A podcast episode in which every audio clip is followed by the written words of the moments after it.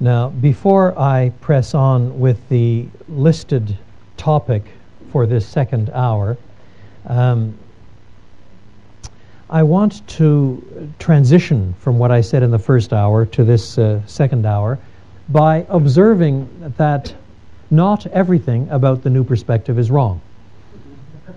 Um, it's, it's very important to understand that um, only rarely does a movement come along in the Christian church which is entirely good or entirely bad.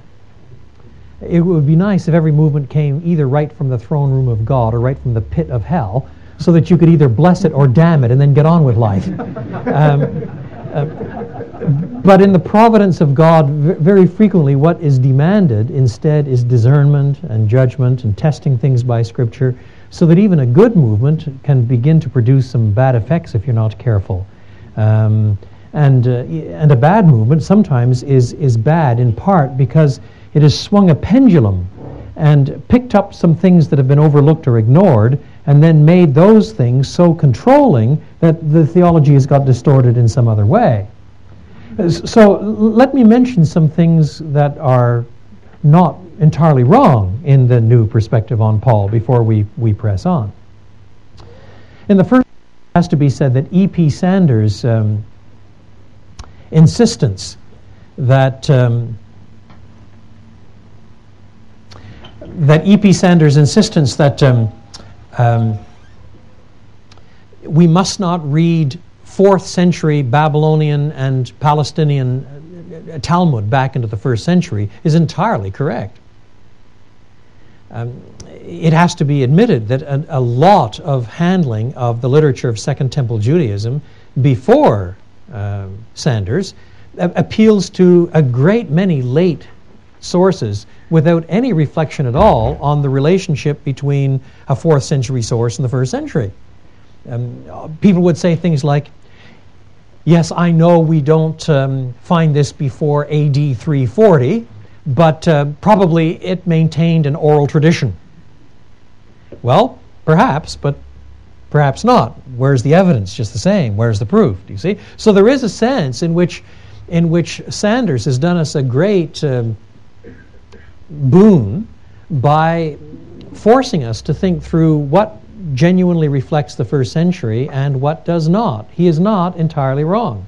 On the other hand, that also means that by the time you get to the Babylonian Talmud, it becomes much, much, much harder to deny detailed merit theology. That is, of the sort where you simply do um, weigh your good points against your bad points for deciding how you get in. I mean, th- those sorts of sources are just far too common in the Babylonian Talmud to ignore anymore.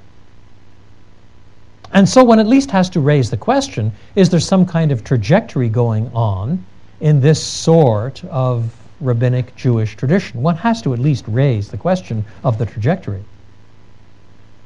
On the other hand, um, one of the things that has become very clear, it seems to me, to just about everybody now working in the field is that E.P. Sanders' covenantal nomism is itself a highly reductionistic category.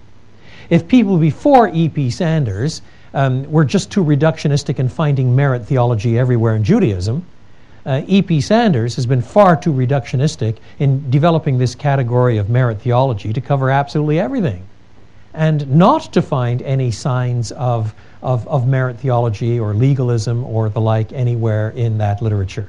That was why our first volume of the two, Justification of Variegated Nomism, was subtitled The Complexities of Second Temple Judaism. And what we really did was work through specialist essays on each branch of Second Temple Judaism to find out what is going on. For example, from time to time, Josephus speaks of grace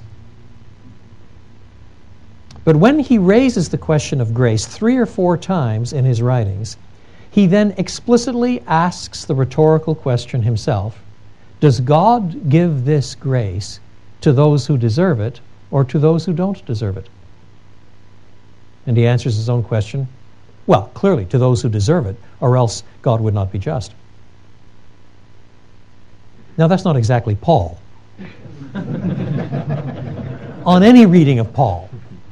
And, and you realize, therefore, that to have a category like covenantal nomism to cover both this sort of view and Paul is to have too big a category. It's not differentiating. It's, it's, not, it's not dealing with, with, with the, the fundamental issues that are at issue, you, you, you see. And nowadays, um, that is being very largely uh, understood, partly because of the influence of that first volume that came out in 2001. Some have argued, including Jimmy Dunn, that that first volume is too harsh.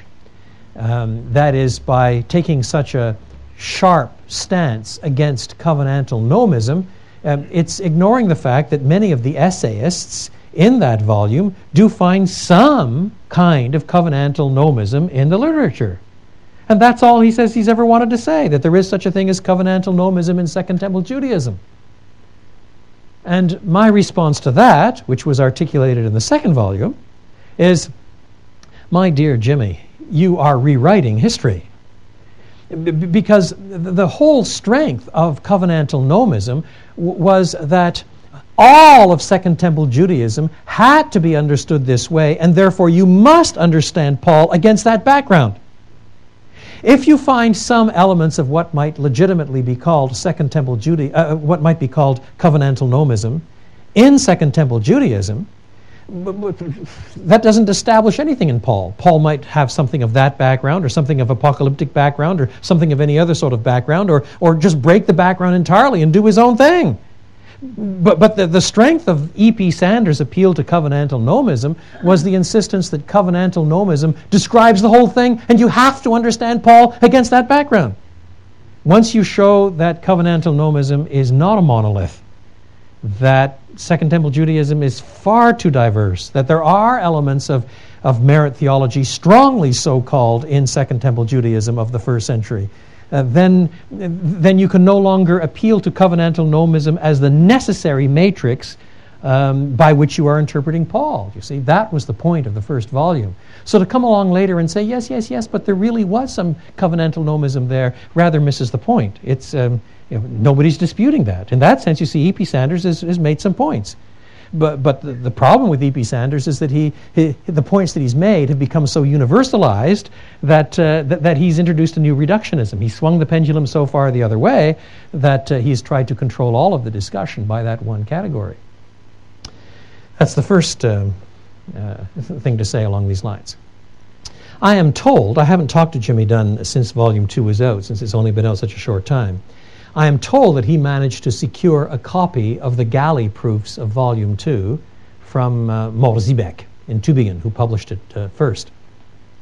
And he's already written a 60 page response. Um, I can hardly wait to read it. Um, but apparently, one of the things that he is arguing in this, this is all by hearsay, you know, somebody talking to somebody who's got him on the phone and chatted. But, but I hear that one of his responses is to say, but all he really wants to affirm is that there is a national component to Paul's understanding and thought, and even to his understanding of justification.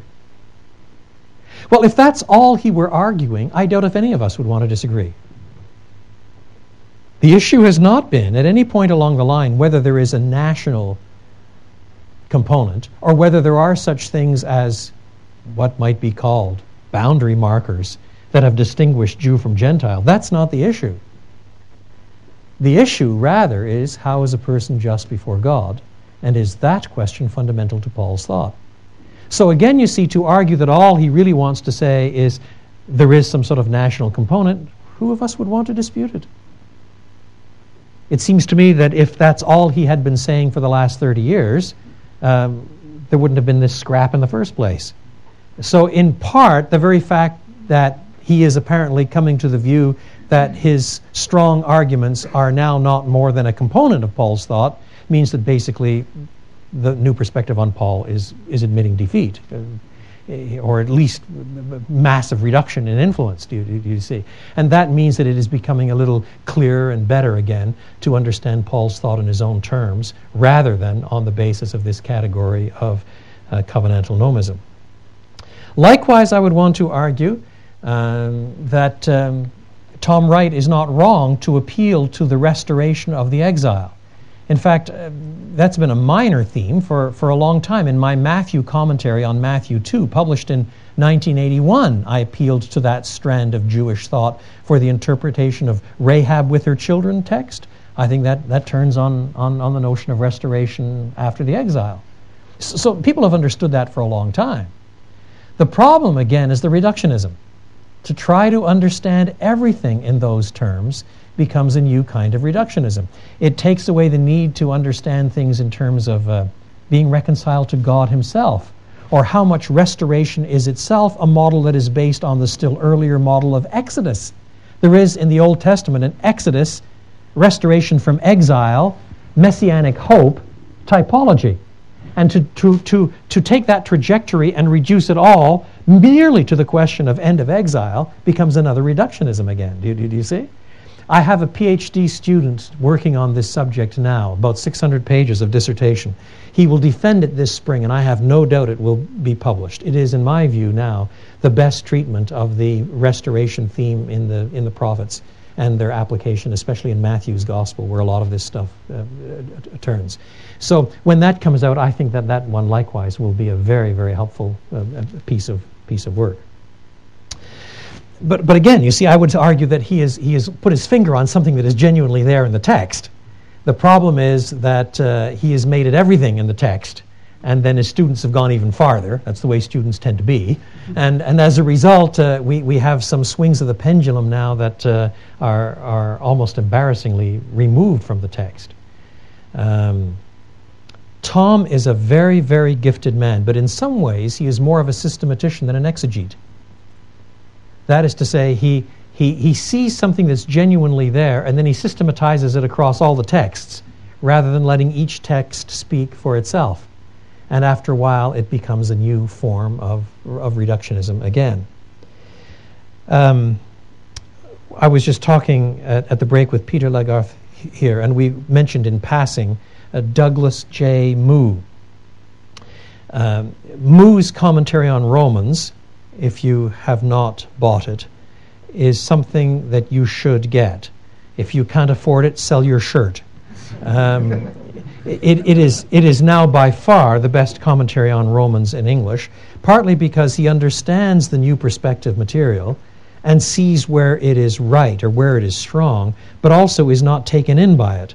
And, and he is a very, very excellent example of someone who is listening to the text he just gets the text right convincingly again and again and again. Douglas J. Moo, M O O. His commentary on Romans in the NICNT series. Moo. Now, do you want me to tell you how he got his name? This is for free. this is not part of the lecture. Moo in English is what a cow says. Moo. And it's nobody's name. I mean, where do you get the name Moo? For goodness sake. and, um, and, and, and, and, and so people have, sometimes wondered when they've heard his name, what is he? Is he Chinese, maybe? uh, where, where does he get the name Moo? Actually, he's Norwegian stock. His uh, grandfather uh, emigrated to the United States, and at that time they came through Ellis Island in New York. And the rules in Ellis Island were when you entered the country, you could either keep your own name or take on another name as you entered in and became an immigrant. That's the way it was 50 or 60 years ago. And he came in with another, oh, maybe 80 years ago, he came in with another young man, two Norwegians. And the other one spoke some English, but this one didn't. And his name was typical Norwegian, was Pedersen or Johansen or one of those. You know, it was, it was, it was typical Norwegian name. It certainly wasn't Moo.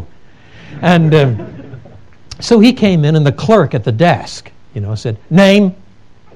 Johansson. Do you want to keep the same name? And he just spoke so fast that he didn't understand at all, so he sort of shrugged, you know. And that, to the clerk, meant that he wasn't sure if the fellow had, um, had decided yet. Well, do you want to keep your own name or not? It was too fast, and he shrugged again. Well, some people, when they want to change their names, they, they choose the village that they came from. That was much too fast. By this time, the Norwegian who was with him was killing himself laughing. He was understanding it all, but he wasn't going to help. He wanted to see what would happen. These Norwegians and their sense of humor, you know? so finally, the clerk, exasperated, said, What village did you come from? And that time it was slow enough that he got it. And he said something that sounded like moo. And it was M O. You know, it sounded moo. So you put down moo, and that was it. And that's how you've got moos in the United States. but in fact, Doug Moo is a six foot uh, six uh, Norwegian. What can I say? Which doesn't have much to do with anything. now, in this. Um, in, in this uh, second hour, I want to move on to talk a wee bit about sin.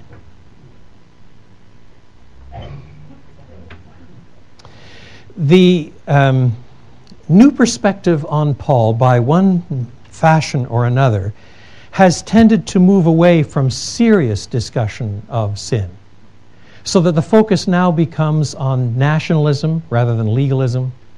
It becomes on boundary markers rather than moral default or idolatry. Paul is not really concerned so much about idolatry as he is about boundary markers and how to reconcile Jew and Gentile together.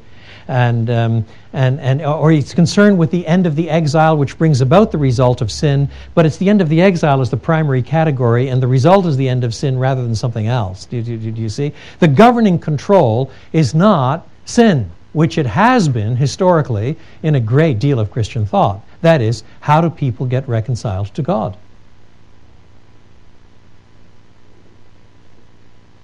Now, tomorrow we'll look at Romans 3. But it is important before we get to Romans 3, 21 to 26, to reflect on the fact that you're supposed to read Romans 1, 18 to 320 first. I have been doing university missions now in various parts of the world for 30 years. And there have been a lot of changes in Western university campuses in three decades. But let me tell you, quite frankly, the hardest thing to get across on virtually any Western university campus nowadays is not uh, the doctrine of the Trinity or the deity of Christ or the resurrection from the dead or theodicy, the justification of the ways of God to human beings. Those are not the hardest things. Nowadays, there's so much biblical illiteracy on the campus that if you start talking about uh, the Trinity and what the Bible says about the Trinity, people simply look at you and say, mm-hmm, if you say so, mm-hmm, mm-hmm. okay, if, if that's what you say. And they don't know enough to ask any of the hard questions. The hardest thing to get across on a university campus today, by far, is sin. And suddenly you realize this is now not merely a theoretical issue, it's a pastoral issue. Because how are you going to get agreement on what the solution is unless you get agreement on what the problem is? That's where the issue comes to pastoral bear. You see, if the real problem is whether or not you belong to a certain covenant community, then you have raised the issue to put it in historic terms, of ecclesiology, that is, to what group you belong, above the issue of soteriology, that is, how to be saved. Historically, that was a Catholic stance. One of the things that Protestantism did was to insist that soteriology had a more primary bearing than ecclesiology. That is why so many of the Reformation debates turned on the old formula extra ecclesia nulla, uh, uh nulla salus. Uh, outside of, of, of, the church, there is no salvation. Now, in one sense, with the right definition of church, that's, that, that, that's correct. But if you have primarily a, a kind of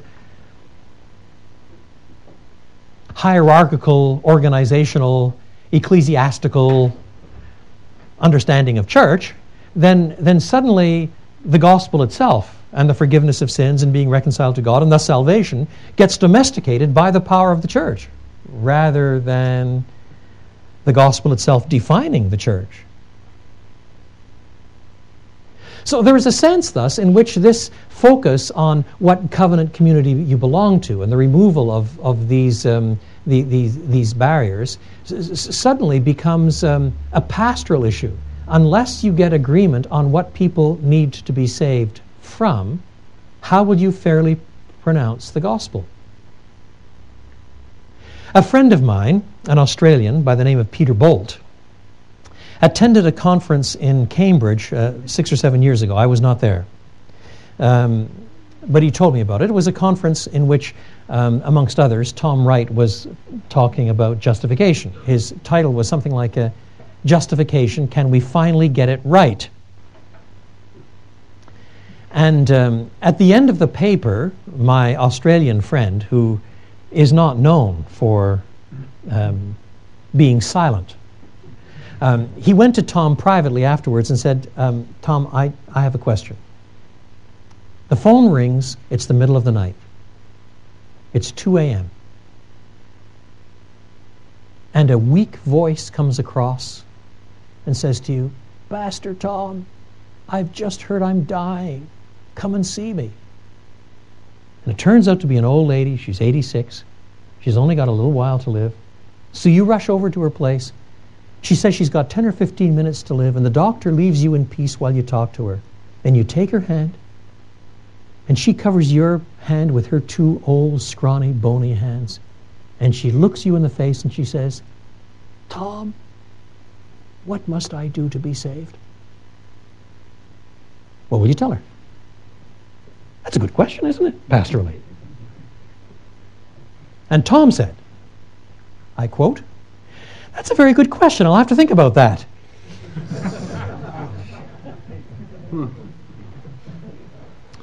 and suddenly you realize this is deeper than academic debate. Now, in all fairness to Tom, he is such a good debater that he wouldn't get caught with that today again. I mean, having got caught once, I'm sure that if you asked him the same sort of question, he'd come up with something moderately acceptable today. He's that sort of debater. But my friend on this occasion then said, Well, let me um, offer you some alternatives. Would you say to her, My dear, you must belong to the right covenant community? and again, Tom is shrewd enough that he wasn't going to walk into that trap. Did, did, you see? Oh no, I wouldn't want to put it quite like that, you see? And so the discussion then went on round and round. But suddenly you realize that there are entailments. And the entailments turn on what you think the problem is. The gospel in the Bible is so tied to the problem that you cannot have major errors on either side without affecting the other side. If you distort the gospel, sooner or later, you will distort questions about sin and idolatry. You distort questions of sin and idolatry, sooner or later, you will domesticate the gospel. They hang or fall together. Now, it's at that point then that it is worth going back to the Bible storyline and thinking your way through some of the turning points just a wee bit. Let's begin with Genesis 3. What is the heart of what's wrong in this account? Now, if you read a writer like Walter Brueggemann, do you read Walter Brueggemann here?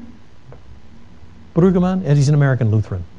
But he's an American Lutheran of the pretty far left. Brueggemann argues that the only fair way of understanding Old Testament narrative is to read each narrative by itself, isolated from its context. So he does not read Genesis 3 in the context of Genesis, or in the context of the Pentateuch, or in the context of the Old Testament, or in the context of the canon, but just as a separate narrative by itself. One of the reasons why Brueggemann is so interesting to read is because he has so many very, very fresh and original interpretations. Well, I guess so. You start pulling things out of their context, and there's a lot of more possibilities that open up. And so suddenly, Genesis 3 becomes a story in which human beings reach their full potential and fulfillment. They become truly human and godlike. But of course, if you read Genesis 3 within the context of Genesis or within the context of the Pentateuch, then you get a very different flavor, don't you? Here you have human beings made in the image of God wanting to be God. Do you not know, does God not know that if you eat of this fruit, you shall be like God? Knowing good and evil? And the result of their fall is not merely the breaking of a particular rule, it is bound up with the dethroning of God. It is bound up with the de-godding of God. It is bound up with idolatry, with me trying to make myself God. And the result is the reversal of everything in the created order. So it affects man woman relationships. It affects relationships between human beings and the created order. It's no longer at peace or at rest. It invokes death itself, separation from God, and ultimately death in the physical sense. So a few chapters on, you come to chapter 5, and now there's repeated formula. He lived so many years and he died. He lived so many years and he died. He lived so many years and he died. And he died and he died and he died and he died and he died and he died and he died and he died. Literarily, of course, the whole point is this is the fruit of Genesis 3. That's the point. And in between Genesis 3 and Genesis 5, of course, what you have is Genesis 4 the first murder, the first fratricide, Uh, then what, what comes next? Well, then you have the flood, Genesis 6, 7, 8, and 9, where all of humankind is so wicked that God destroys virtually all of it, except for Noah, who's called a righteous man. And what this righteous man does as soon as he gets back on dry land is gets drunk. Two chapters after that, then the, the, the, human race is so bad again that, that it's trying to build a tower up to God, so God scatters the, the nation. Then God, you see, will, will, will start a new humanity. In chapter 12, he begins the Abraham cycle. He starts a new humanity, a man, a man after his own heart, a man of faith, a man of faith, of godliness, of, of courage, of obedience, also a liar. And then there's Isaac, he's a bit of a wimp. Then Jacob, he's a deceiver. And the 12 patriarchs, talk about a dysfunctional family. And they're the patriarchs. One man is sleeping with his father's concubine. Where do concubines come from? That wasn't part of the original design. Ten can't decide whether they're going to kill the eleventh or sell him into slavery. And these are the patriarchs, for goodness sakes. Eventually, of course, the people end up in slavery. God raises up a hero to call them out, Moses. But of course, when they get out, they're not sure they want to be out because it's a bit risky and they like their garlic when they were back in slaves.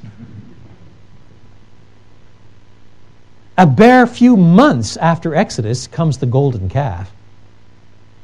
One whole generation dies in the wilderness because of the wretched idolatry and faithlessness, the endless murmuring and complaining the de-gods God. But eventually they enter into the promised land. And then you get this remarkable cycle of things, don't you? This remarkable cycle of things so that you have a, a generation or two that remembers God's most recent exploits.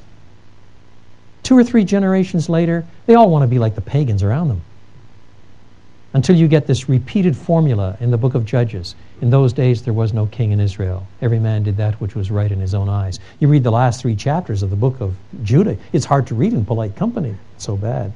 Of the, of the book of Judges. Even the good guy is morally obscene. Oh God, we need a king. Of course, when the people first ask for a king, they want the king for the wrong reason, and you know what happened to him? So God raises up a king, a man after his own heart, a David, who promptly commits murder and adultery. One wonders what he would have done if God, if he hadn't been a man after God's own heart. Do, do, do I need to go on through the Davidic dynasty?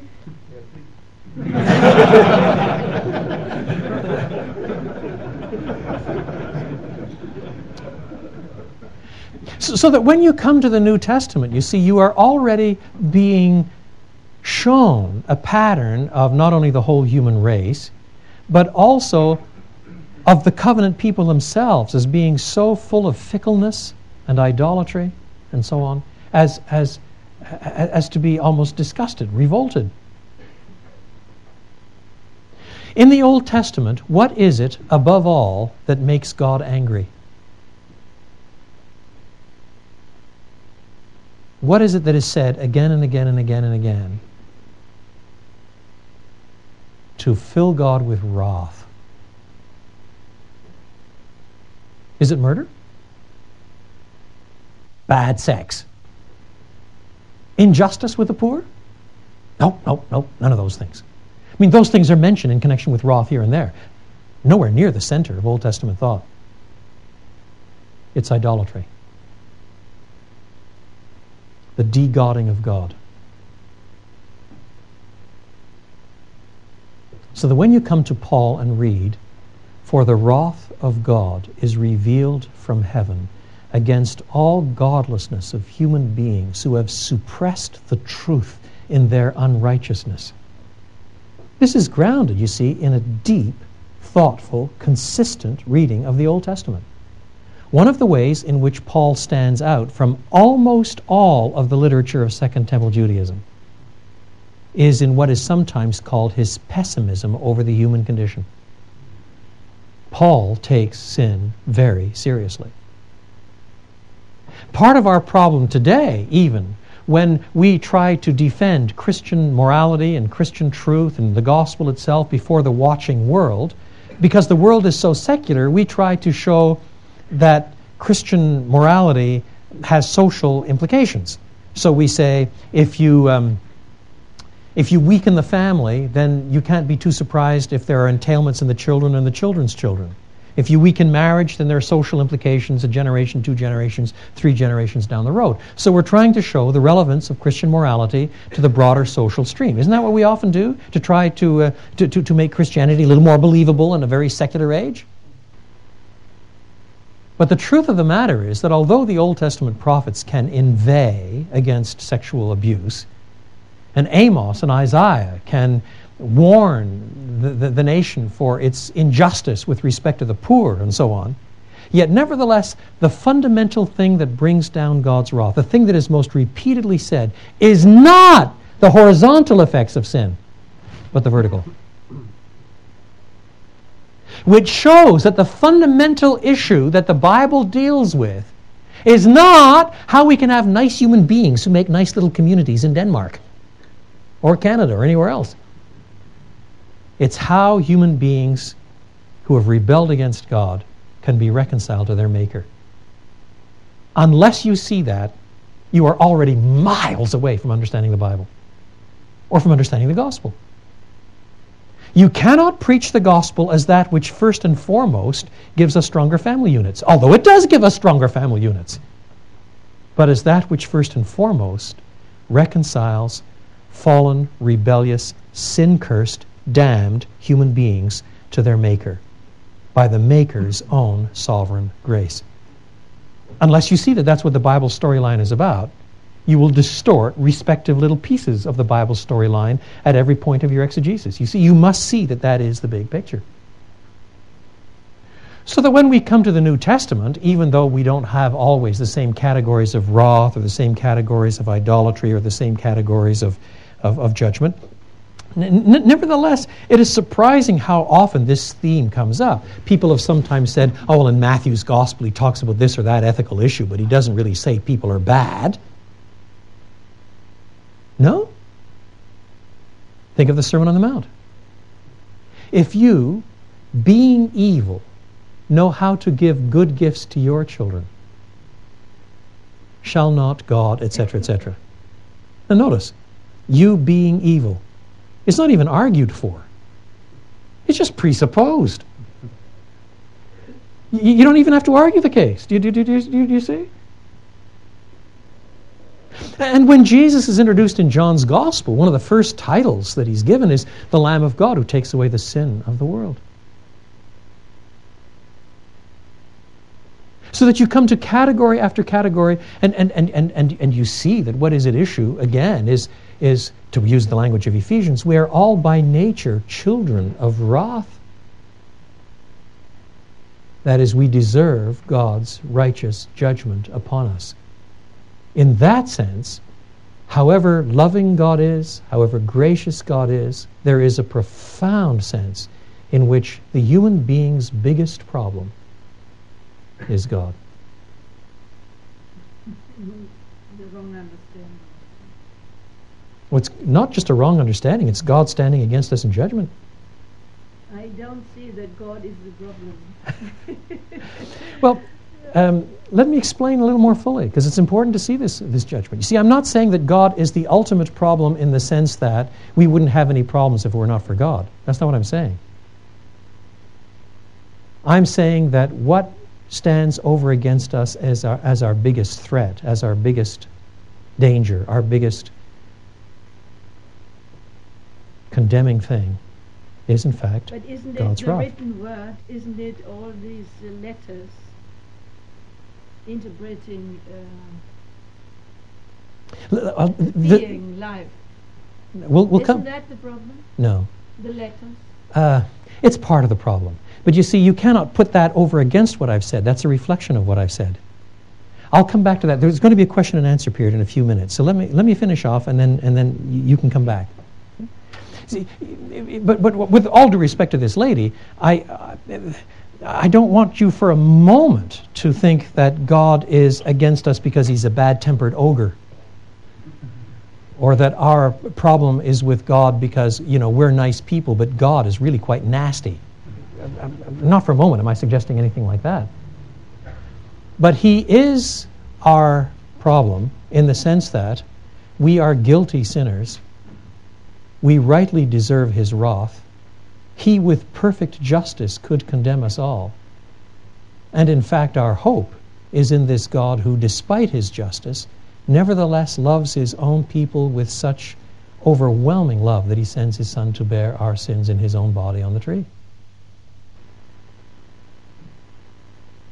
He's our greatest problem in the sense that what we need the most is to be reconciled to him. What we need the most is not having happy families. Now, don't misunderstand me. I'm not putting down the family. But what we need the most is to be reconciled to this God whom we have offended. And of whom Scripture says again and again and aga- again that his wrath abides on the one who does not believe, that we are all by nature children of wrath, where he himself calls through the apostles, be reconciled to God, where the apocalypse can portray the alternatives of, of, of, of, of, of, eternal life or the second death, and so on and so on and so on.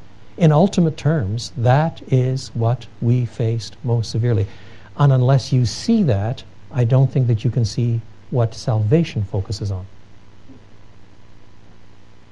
Now then, that salvation, rightly understood in the broadest sweep, includes then how we serve our families, how we help the poor, how we um, bear witness uh, cross culturally, uh, how the gospel brings in men and women from every tongue and tribe and people and nation, and all the rest. But if we focus on all of those things and not see that at the end of the day, our first need is to be reconciled to God, we will not finally understand the gospel. We will not understand the cross. We will not understand the very heart of the good news. We will not see it. The Bible is a profoundly theocentric book. Now, I know that it is a slightly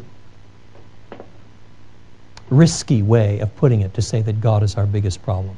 And if you simply take that phrase out of here and says Carson thinks that God is our biggest problem, and then you wander around with that around the streets of D- Denmark and, and, and, and, and you try to blow that up into, into an, an independent utterance, then clearly uh, it would be very easy to show that that's not quite right. On the other hand, within the matrix of understanding what sin and idolatry look like, what we need the most, within the matrix of also understanding that this God is our only hope this God who stands against us is our only hope. That is so foundational to understanding whether Genesis 3 or Judges or a David who, despite gross sins, can cry, Against you only have I sinned and done this evil in your sight. It's remarkable, isn't it? There's a sense in which it's not even true. He certainly sinned against Bathsheba, certainly sinned against Uriah, certainly sinned against the baby in Bathsheba's womb, sinned against the generals whom he's corrupted in the army, sinned against the covenant community. There's hardly anybody that he hasn't sinned against. Yet there's another sense in which he says, quite rightly, against you only have I sinned and done this evil in your sight. Because what makes sin sin, in the most profound sense, is that it's defiance of God. It is this vertical dimension. It's not merely a social set of dimensions, however bad those social dimensions may be. What gives sin its odium? its heinousness, its ugliness, its wickedness, its curse, its death dealing result is that God has pronounced it. What makes it so ugly is that it has defied God. It has de-godded God, and God will stand against it. In that sense, God stands against us. Thus, one of my biggest problems, you see, with the new perspective turns finally not on whether or not there is an exilic theme. There is. Not on whether or not there are boundary markers to overcome. There are. But if those are so exaggerated, so raised to the level of control, that at the end of the day you cannot see what Paul is arguing about in a book like Romans, and how Romans fits into the entire canon, then what you ultimately lose is an accurate biblical analysis of what the problem is and of what the solution is.